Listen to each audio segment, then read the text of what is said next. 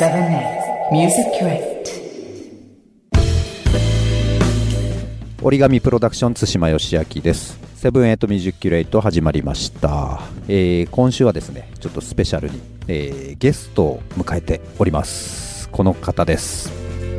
PROJECT ASTERI の加藤君高と申します。はい。えー、っとですね僕らずいぶん長い付き合いなんですね実は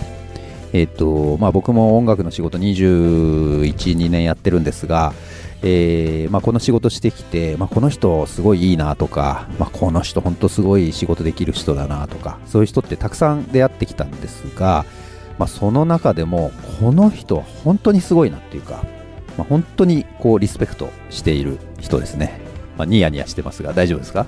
ありがとうございます。ちょっと照れますね。いやでも本当に僕の今本心でそう言ってるんですがありがたいです。もともとね出会ったのはもう本当20年ぐらい前で、えっと、ポリドールという、まあ、今のユニバーサルミュージックですねのレコード会社の、まあ、宣伝マンということで、えー僕はビクターにいたんですが、まあ、同じラジオ局を回ってですね、まあ、お互い競合他社として切磋琢磨していたわけですが、まあ、その後ユニバーサルの取締りまで、えー駆け上ってその後 ABEX へ移籍し、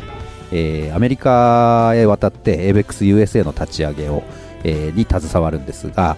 え3年前ですかね。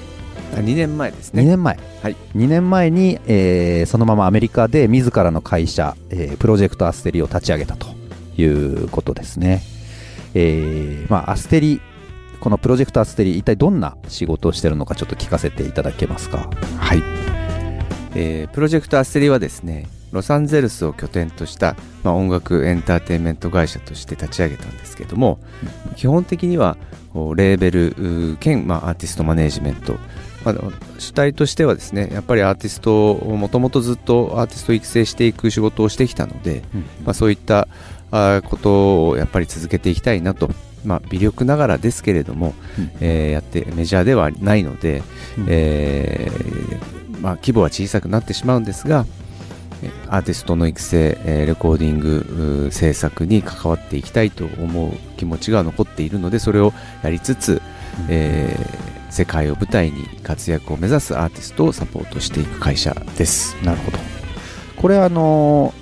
アメリカのアーティストもしくは日本のアーティストを海外で売るっていうのまあ大きくあると思うんですけどどちらもやっていると？そうですね。あのプロジェクトアステリとしてレーベルとしてはですね、えー基本的に現地のアメリカのうん。アーティストを主体としてます。ただあのか日本のアーティストもおぜひ海外でえー手伝ってほしいということで私もそれに応援したいなと思うアーティストに関しては積極的にお手伝いはさせていただいてます。なるほど。でまあその中のそのいわゆるプロジェクトアステリというのが大きくあって、えーその中にさらに、えーいろいろなプロジェクトが分かれていて、えー、とアステリエンターテインメントという、えーまあ、レーベルがあって、はい。ですね。はい。でそこで僕は実は一緒に仕事をしていると、まあ、簡単に言うと、えーアステリ海外から、えー海外のアーティストを日本で僕らは受けて、えーに日本で海外のアーティストを売っていくプロモーションしていくということで多分これを聞いてる皆さんは、えーよく聞いていると思うんですが、えー例えばアルフィー・テンプルマンとかガール・イン・レッドはい。あとはデイグローとか？デイグロサム編集サム編集 MXM とね、うん。なんかがいますね、まあ、そういったアーティストを日本で、えー売るために僕らは日本でそれを受けて、えー日々プロモーションしているということですね。そんな、えー関係の加藤氏なんですが、まあ、この番組はですね、えー音楽の聴き方をキュレートするという番組なんで、まあ、その日本のレコード会社からまあアメリカへ飛んで、えー新たなレコード会社の立ち上げとか、まあ、そして今は自分の会社を立ち上げたという、まあ、人としてどんなふうに音楽を楽しんでいるかとか、まあ、どうやって音楽を探しているかっていうそのいわゆる音楽の接し方っていうのをちょっと聞いてみたいんですがまずは、えー子供の頃にちょっと立ち返ると、どんな風に音楽と出会って好きになっていったかとか、まあ、学生時代どんな風に音楽をこうディグしていったかとかっていうのはどう,、どうですか？いや私はですね、えー4歳ぐらいからピアノを始めたんですけどもそう聞くとすごいなっていう響きがあるんですが実はあのもうすぐ始めた途端にピアノの上に乗っちゃう子だったので 全く 先生もお手上げでそこからピアノはやめてしまうんですね。うん。ただ父親がすごくクラシックう音楽が大好きで、うんまあ、家に家でずっとクラシックが流れてる感じだったんで、うん。えーまあクラシック音楽を聴きながらまたその後6歳ぐらいからまたピアノを始めて、まあ、結局楽曲あ楽器をずっとやってきたっていうのがあったんで、まあ、音感音程に関してはすごく発達してましたね。当時自分の中で言うのもあれですけどはい、うんうん。なるほど。そうするとやっぱり自然と音楽に触れたというか、まあ、親の影響がそうですね。それで13歳ぐらいから今度はギターを始め、うん。まあ、その頃もピアノを続けてたんですけどもうピアノが面白くなくなってうん。ギターをはじめベースをはじめバンドを結成してという、まあ、よくありがちな、うん。はい、パターンでバンドマンになり、まあ、ロック、まあ、そうですね13歳ぐらいが一番私にとってそのポップスとロックロックミュージックをうん。とことん聴く転機だったんですね。それは僕がその13歳の時に家を出て、えーイギリスの寄宿舎に入るんですけどそうするとこうもうクラシックは聴かなくなりあーなるほど、えーあの周りは先輩諸先輩方のですねうん。聴いているロックに今度は思いっきり浸りうん。染まり、うんえーまあそれがきっかけでギターを弾きうん。うんまあか徹底まあそうですねもう徹底的にロックばっかり聴いてましたねそね。ああそれはイギリスに住んでいたということは UK のロックでもない。UK のロックもおもちろん聴いてたんですけども、うん。えーまあ、海を飛び越ええーその頃はですね、まあ、ボンジョビ、えーまあ、の UK ロックではあるんですけどアイアンメイデンとかですね、うんえークイーンポリスうん。などなど、おまあ、たくさん、まあ、洋楽をお洋楽というか現地でうん音楽を聴いていたので、まあ向こうにしてみれば洋楽ではなくてそうそう自分たちの自分たちの言語の曲、うん。なんで僕は逆に日本の音楽はほぼ聴いてなかったですね、ああまあ入っ入ってこないというかはい。情報がなかっはい。たまあその頃あのまあびっくりするかもしれないですけどカセットテープとレコードバイナルレコードだったので、うん。基本的にその日本から送っ,、まあ、送ってもらうう音楽はですねカセットテープでした。ああ日本から送ってもらうっていうのは誰が送っ親戚のねあー。のいとこのいとこがね送ってくれたり、まあ、例えば父親が出張で日本に、えー行くと。はいとなると、という時はですね、まあ、レコード店に行ってもらってうん。あの流行りのお曲を買ってきてくれと、うん。で、えーおにゃんこクラブとかえ x ジャパン、まあ、当時 X ですねえとかね、はいはいえー中森明菜松田聖子っていうのを買ってきてもらってましてね、まあ、チャートで、まあ、売れてるものを買ってきてもらってたんで、ただうん。僕もチャートが何だか分かんなかったのではい。もう行って流行ってるものを買ってきてっていうだけだったんですね。ああなるほど。逆にイギリスに住んでてそのロックの情報っていうのは当時インターネットもなくて、うんどこテレビから仕入れる一番大きかったのはラジオテレビ雑誌、うん。だからもうてもう極めて古典的ですけどうんうんうん。あと、えー口コミ？ああ友達先まあもう寮だから、うん。あのいわゆる寮の共有してるスペースでうん。ラジカセっていうのが1個あって、うん。そこでまあそこのこう選曲権は、えーうん。先輩があるんで なるほど。嫌でも名電がかかったりはいはい。嫌でも、まあ、好きだ結局好きになっちゃうんですよね刷り込まれて、クイーンが。嫌でもかかるわけですよ、はいはいはい。でもこれなんだろうって思って聞いてるとめちゃめちゃいいなみたいうん。でもうあの逆に先輩のうん。カセットテープを借りて、うんえーダビングしてうん。聞くと。うんなるほいどうことでものすごいそこで音楽の量いろんな豊富にロックを聴きましたよね。ああ、今ダビングっていう言葉を何年ぶりに聞いたかっていうねねぐらいの話ですけど。よもうしかも高速ダビングとかねもう画期的でしたからね その2頃ね。倍速とかね。は いそうそう。4倍速みたいな。ペロペロペロペロペロって。なるほど、はい。そっかじゃあちょっと普通の日本人とは違う形で音楽と接してるというかまあそのイギリスにいた時に寮の先輩が無理やり聴かせてきたものがある種自分の好きなものに変換されていくと。そう。刷り込まれてね。まあ刷り込みってやつね。うーんなるほど。さいまあねでもありがたいことにかあのかけてくれてた楽曲がうん。とにかく素晴らしかった。あだからまああのおかげさまでねいろんな音楽聴けたんですけどうん、今思い出すと本当に、えーガンズローゼスからまあそれはちょっと高校ぐらいまあ中学か。もう、うんうん。でもそうですねもう中学生で入りたての頃はあの時はもうボンジョビ全盛期でうん「スリープリー・ウェン・ウェット」うんアルバムがその共有スペースでかかってたり、うん。まあ、クイーンですね「うん。あの It's a Kind of Magic」とかですね、うんあれがかかりまくってて、まあとにかくこう誰かがヒット曲ヒットアルバムをうん。寮に持ってくるわけですよね、うんうん。そうすると必ずほぼ多くの楽曲ヒット曲をですね聴けちゃうんですよね、うんうんなるほど。共有スペースコモンルームっていう場所があって、うんうんうん。うんまあ、そこがラジカセが1個しかないっていうね。ああじゃあもう強い先輩にはかなわないというですねか、はい。でまあかか常に音楽がかかってました。ああ、空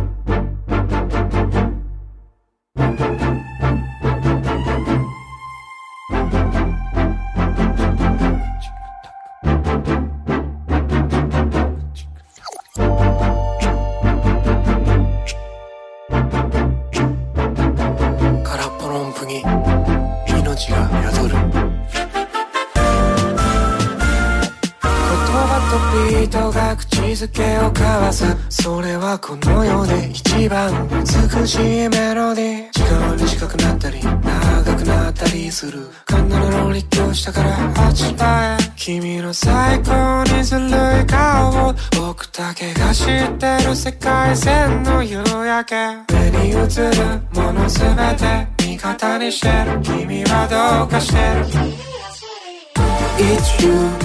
今から始めようか。語らおうか。本音で。It's you それは今今更でも構わない。幻じゃない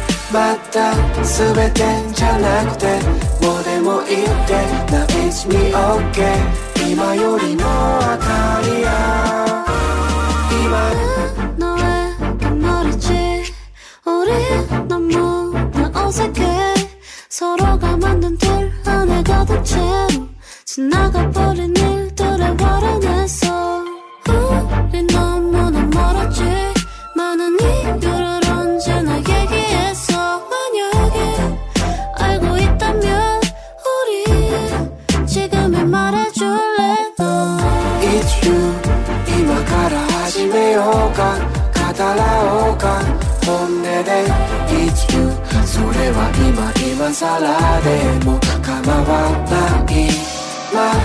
幻じゃない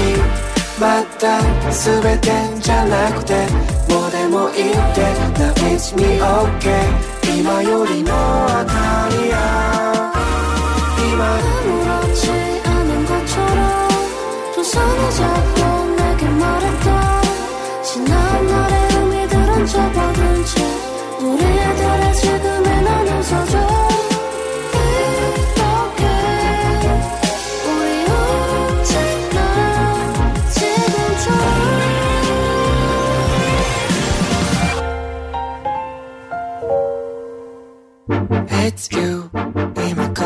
始めようか。語らおうか。本音で It's you それは今今更でも構わない。幻じゃ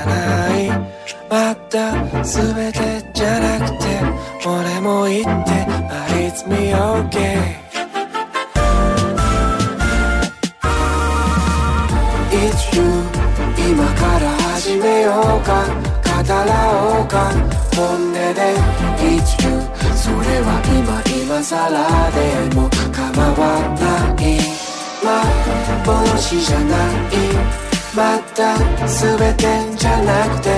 もうでもいいって Now it's me okay 今よりの明かりや今。7A Music Curate 7A Music Curate Bay FM をお聞きの皆さん、こんばんは。ひろあきです。まずね、先月になりますけれども、折り紙祭2022にお越しいただきありがとうございました。はい、楽しかったですね。うん。えー、まあ、ひろあきとしては、関口慎吾の、えーステージに、えー一曲、えー参加させていただいて、あとはまあ、ネナシとしてトップバッター務めさせていただいて、うん。あと、オーバルのステージにも一曲参加したり、なんつうんですか、アンコールというか、まあ、セッションですね。はい、もうその時はもう、ひろあきなのか、ねなしなのかっていうか、まあ、どっちでもあるんですけど、な感じで、えーはい、参加してましたけれども、ねえ、えーまあ、会場に来てくださった人、あと、まあ、オンラインでね、えーチェックしてくれた方々、皆さんありがとうございます。はい。そうですね。で、えーまあ、ねなしのステージに相田翔太さんを招いて、えー Like This をやらせていただいたんですけど、楽しかったですね。うん。あのーそうね、まあ、翔太さんの曲ではあるんですけど、えーまあ、プロデュースバイネナシということで、うん。まあ、ネナシのステージに今回は翔太さんを招いて、えーあと気分屋と一緒に3人でやったんですけれども、やっぱこう生でね、あの曲をやれるっていうのってすごい良かったんじゃないかなと思います。うん。そうなんかパフォーマンスとしてもいろいろ翔太さん考えてくれたり、あとね、あの、まあ、気分屋がベースを弾いてくれたりとかしたので、そういった意味では本当に、えー今回ならでは、今回しか味わえない、えーライブ感になったんじゃないかなと思います。そして、ここからのコーナーは、僕、ひろあきが選曲をしていくというコーナーです。えーそう、4月はね、本当にあの、いろいろな音楽イベントがありますよね。ありましたよね。あの、グラミーもそうだし、あと、コーチェラですね、フェスもそうだし、なんかね、海外の、えーフェスとか見てると結構もう普通にマスクもせず、あの、なんつうんですか、ワイワイ騒いでる感じなので、世の中が違うぐらいな、あの、感じなのかなって思って、あの、見たりしてるんですけど、はい。まあ、その二つのイベントもね、えー要チェックだなとは思うんですけれども、今回はですね、えーまあ、ほんとここ2年以上か、あの、海外にね、行けてないので、やっぱね、行きたいんですよね。うん、ねなし的には。そう。なので、まあなんかこう、えー各国の、えー曲をですね、ちょっとずつ紹介していけたらなと思っております。はい。えーまずはですね、最近一番行ってみたいなという国のアーティストの曲を紹介したいと思います。えー台湾のアーティストで、えー QM88 と書いて、えージョンババと読むんですかね。はい。の、えー曲で、これもちょっと読み方がわかんないんですけど、平行の上なのかな。で、えーこのタイトルが Beyond Mediocrity。はい。お聴きいただいたのは、ジョン・ババで Beyond Mediocrity でした。はい。えー、これ、ね、台湾語で歌われてるんだと思うんですけれども、ね、あの、歌詞の内容はちょっとわかんないんですけど、なんか、グルーヴ感すごいいいし、あと、ね、歌詞の乗せ方、あの、まあ、メロディーの乗せ方もすごい、あの、まあ、洋楽っぽいところもあるし、あと、なんかあの、オーストラリアのバンドでハイエータスカイオーティっていうバンドがいるんですけど、まあ彼らのサウンド感にもちょっと通じるところもあるし、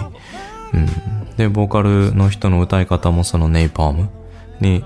なんかちょっと似てるなというか、あのー届け方をしてるなというふうに思いました。で、えーまあこのジョン・ババさんですね、えーニューヨークにある、えっとニュースクールっていう、えーまあ、ジャズの本題なんですけどもに、えーまあ、勉強されていたそうなので、うん、なんかその、まあ、ジャズボーカル的なエッセンスっていうんですかね、うん、あの途中のインタールードとかもやっぱ、まあ、サックスに絡んでこう、まあ、ボーカルがスキャットするみたいなセクションがあるんですけどそれもやっぱこう、うん、まあジャズボーカリストならではな感じなのかなと思います。はい。あの、まあ、全体通して、あの、まあ、言語問わず、あの、かっこよくて聴きやすい曲だなと思ってセレクトしてみました。ね、台湾行ってみたいです。はい。次にお送りする曲は、えー韓国の曲を紹介したいなと思います。リー・ジン・アーで Run with Grey です。はい、お聴きいただいたのは、リー・ジーナで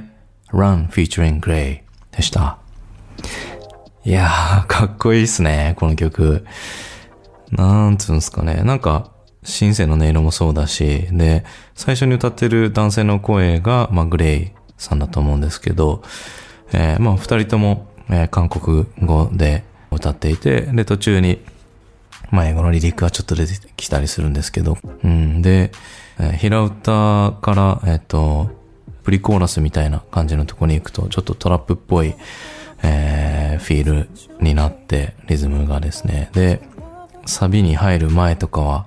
それこそラテンな感じがあって、で、サビはもうなんか、リズムなしみたいな感じなので、もう本当にすごい緩急がもう本当いろんなところにダイナミックスっていうんですかね、が、あの、激しい曲だなと思ってるんですけど、でも、好きですね、はい。いや、こんななんか、うん、ボーカルもので、こんだけこう、あの、音楽的にも、なんかいろんな楽器が、はい、入って、なんかソロもすごい引き立ってるような、あの、曲、なかなか最近聴いてなかったので、はい、すごい、あの、見つけられて嬉しい曲です。えー、韓国も行きたいです。次にお送りする曲は、ラッパーですね。日本のラッパーで、Sky, period. はい、お送りしたのは Sky で Period でした。うん、あのートラックが、あの、サックス、アルトサックスかな？ソプラノかな？多分サンプリングだと思うんですけれども、ね、あの、サックスのレイヤーでハモリになってて、なんか、ねテクスチャーかっこいいっすよね。うん。なんか、あのケンドリック・ラマーの曲をちょっと思い出させるような感じなんですけど、うん。で、このスカイさんのラップ、かっこいいですよね。うん。なんかフローがすごい独特っていうか、うん。多分なんかその日本語っぽさもあるし、英語っぽさもあるし、あと多分少しあの韓国の血も入ってる方なのかな。なので、ちょそういうハングルの、なんつうんですかね、リズムもちょっと入ってたりするのかなとも思うんですけれども、あの、まあ、歌詞もそうなんですけど、ところどころそのラップに対して、なんつうんですか、かぶせもするんですけど、そのかぶせが結構そのハ、ハモリっぽい感じでやってるので、多分あの、歌もすごい、あの、得意なんじゃないのかなと思う、はい、感じの、えー、歌唱法です。はい。ね、あのー本当最近出てきたばっかりのアーティストなので、今後の活動も楽しみな一人です。はい。それでは、次のアーティストは、ベトナムのアーティストで、マイ・アーンさんで、Pillars。はい。お聴きいただいたのは、マイ・アーンさんで、Pillars でした。えーっと、ね、すごい軽快なギターで始まって、なんか声もすごい、あの、癒しっぽい感じもあるし、すごい力強さも感じるので、うん、好きですね。はい。なんかあの、そもそも知ったきっかけが、えーっと、それこそカバー動画とかを上げてるのでチェックしたんですけど、それがすごいいい感じで、うん、あの、まあ、本人、まあ、キーボードだったり、ベースだったり、えー、まあ、プロデュースもするそうで、うん。で、英語でも歌えるし、あと、まあ、ベトナムなんでベトナム語ですかね。うん。でも、歌ってて、なんかそういう、あの、まあ、二面性がある人なのかなとも思います。で、このトラック、まあ、この曲のトラックも途中に、あの、ハイハットとかがね、あの、結構、やおやっていうんですかね、ぽい感じの、えー、まあ、トラップっぽい音色を使ったりとか、あとパーカッションも入ったりするので、なんかこう、うーんと、ちょっと重たくなりそうなところも、まあ、そういう、あの、効果音というか、パーカッションを使って、少し軽く、あの、してるのかなと思います。はい、えー、ベトナムもね、行きたいですね。はい、お次に紹介する曲は、ニュージーランド出身のシンガーソングライターで、ノア・スリー、Soulflower。はい、お聴きいただいたのは、ノア・スリーで Soulflower でした。いやー、歌がかっこいいっすよね。もう声がもう本当に、うーん、かっこいい。うん。この曲も、なんか、不思議な構成というか、なんか楽器の使い方も、何ですかね。なんか、ちょっと独特っていうか、もう最初はめちゃめちゃトライバルな感じでコード楽器がほとんどなくって、でそこに、あの、まあ、呪文のような感じで、まあ、歌を歌ってるんですけど、で、一気にサビになって広がるっていう感じがすごい好きですね。で、あの、サビの前に、ジャンベなのかなこれって。もしかしたらまたちょっと違う民族楽器なのかもしれないんですけど、こう、うん、なんかフィルというかパーカッションがこう入ってきてサビに入る感じがすごいやっぱあの、ぐっとあの、引きつけられるような気がしてすごい好きですね。うん。あと、まあ、サビを歌い終わってからの、あの、まあ、ピアノが入る感じとかも、なんかね、うん。何なんですかね。なんか、えまあ、優しいというか、うん。ちょっと大地感もも感じるし、うん。なんか不思議な曲なんですけど、やっぱ、あの、まあ、ソウルっていうかネオソウルな感じがして、すごい好きな曲です。ニュージーランドも行きたいっすね。うん。それでは今回最後の曲を紹介したいと思います。ハイエールスカイオーリーで Red Room。はい。お聴きいただいたのはオーストラリアのバンドでハイエールスカイオーティの Red Room でした。はい、あのね、まあ、ハイエールスカイオーティといえばっていう感じの曲になってるのかなとも思うんですけれども、うん。なんかね、やっぱドラムのこの、なんつうんですかね、マイキングっていうか、音がすごい、あの、不思議な感じなので、なんかね、こういう風なのはどういう風に撮ってんだろうっていうのはね、なんか、あの山ちゃんとかにも聞いてみたいなと思うんですけれども、えっと、まあ、印象的なのが、本当えー、まあ、ネイパームが歌ってるメロディーがもう淡々と結構何回も何回も繰り返されるんですよね。うん。で、それがすごい耳に残っていくっていう形だと思うんですけれども、いい感じのこう、ネオソウル感っていうんですかね。うん。すごい、あの、なんかいい曲だなと思いました。はい。オーストラリアも行ったことないので、行ってみたいなと思います。はい。まあそんな感じになりますけれども、